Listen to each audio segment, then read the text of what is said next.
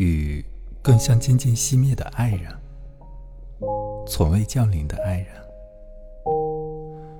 他细致的衣裙声，多年来时时响在我的耳边。只有雨，能代替我们的手指，把终身不能相见的人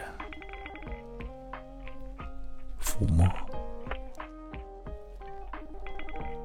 就是这样，一场雨洗去某个名字上的泥，另一场雨毁掉一次人生，而保存完好的一场雨，坚硬如麦粒，一只不再睁开的眼睛。雨落在那边，后来被称为鸟和树叶。雨落在这边，